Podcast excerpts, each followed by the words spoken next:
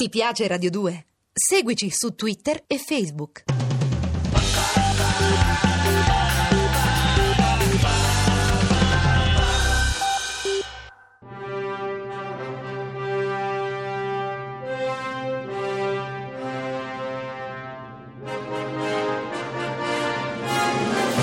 Non è mai troppo cinema.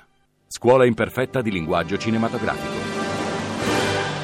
Non è mai troppo cinema, scuola imperfetta di cinema, primo giorno di scuola. Cecilia, sei pronta? Hai studiato? Andrea, pronta a cosa? Siamo venuti qui per imparare. Vero, poi il primo giorno di scuola non c'è Eh, niente da dai. studiare. Il prof, lo sai chi è? A- Alessandro Cappelletti. Eh, eccolo. Buongiorno ragazzi. Buongiorno Ciao. prof, buongiorno subito al banco, seduti. Prego. Allora, oggi parliamo di eh, piano sequenza. Però Sì. prima di partire dal piano sequenza dobbiamo definire che cos'è il long take, perché spesso si fa confusione tra long take e piano sequenza. Allora, il long take è una tecnica cinematografica che consiste in una lunga inquadratura che ha lo scopo di eliminare o almeno diminuire l'effetto del montaggio cinematografico. A questo si preferisce un montaggio interno e quindi sviluppato sul piano dei movimenti di macchina, sullo sviluppo dei campi e dei piani, insomma, per una messa in scena di tipo diverso. Cosa c'è di diverso tra piano sequenza e long take?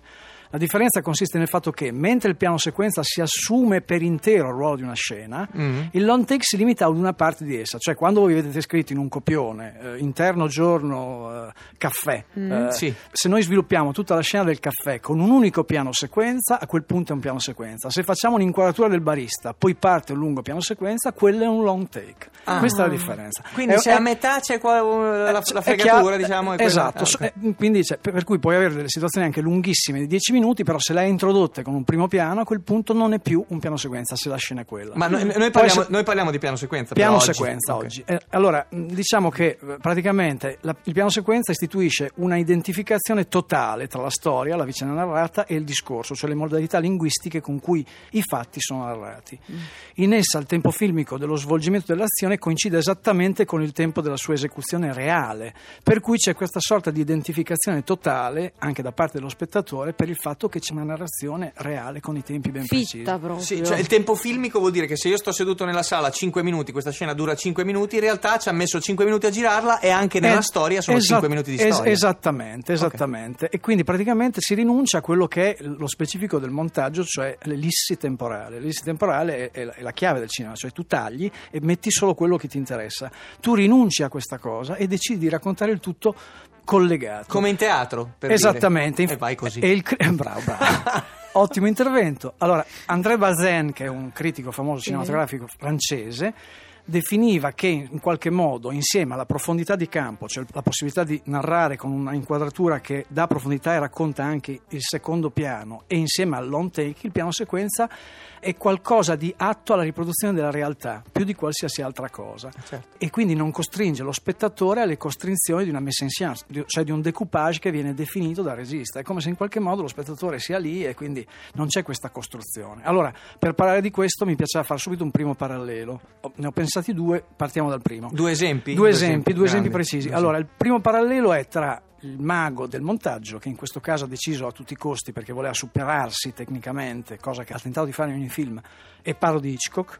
Ok. Il primo esempio è di eh, Nodo alla gola. da niente, siamo partiti sì. da No-. Nodo alla gola, che eh, in inglese Rope, è un film del 48 ed è considerato un film girato totalmente in piano sequenza, cioè senza stacchi, in un'unica inquadratura. In realtà si tratta di una serie di 11 piani sequenza, o meglio long take, perché in quel caso siamo sempre lì, per cui non possono essere considerati piani sequenza, praticamente collegati tra di loro con una tendina, cioè poteva essere il passaggio di un attore davanti alla macchina, oppure poteva essere la macchina che andava a finire su un determinato punto dell'arredo. Che diventava A- nero. Esattamente, a quel nero collegava la situazione e poi ripartiva. E là. questo ovviamente l'ha fatto non tanto perché non era capace di girarlo intero, ma perché le bobine duravano 10 minuti, per cui c'era l'esigenza inevitabile di doversi fermare. Quindi il set era già organizzato per spostare mobili. Eh, infatti in imma- immagino le prove che hanno fatto prima. Esatto, e poi, poi- e poi l'audio, Certo. ovviamente c'era anche poi spostamenti di- per cui hanno fatto prove a, a non finire. Quindi da questo punto di vista il gioco è, è un piano sequenza, ma di fatto Hitchcock non evita il montaggio, per cui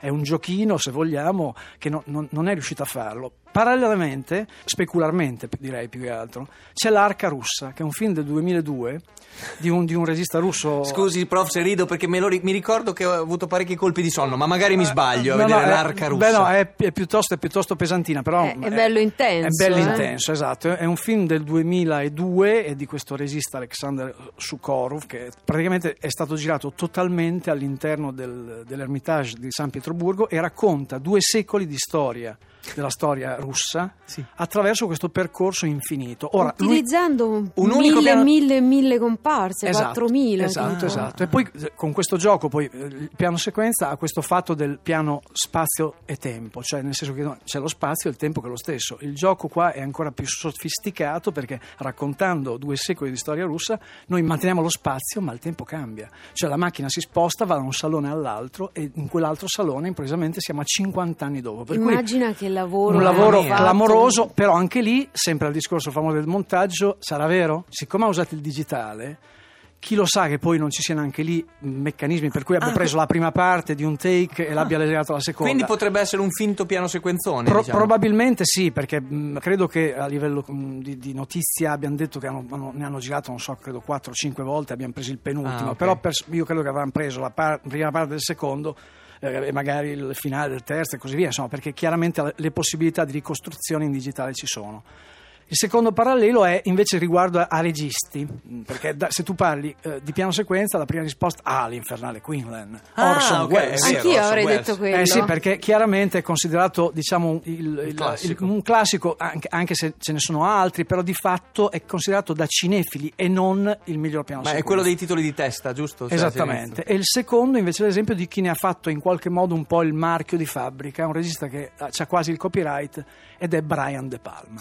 Ma è Ah, vero, beh. è un grande, Brian De Palma è un grande, adesso c'è la ricreazione però, quindi suonata la campanella, quindi essendo che c'è la ricreazione Sì. ci facciamo la merenda. Tanto tutte le cose di cui stiamo parlando eh, sono anche, si trovano anche su facebook.com slash non è mai troppo cinema. Eh, diamo una mail al prof.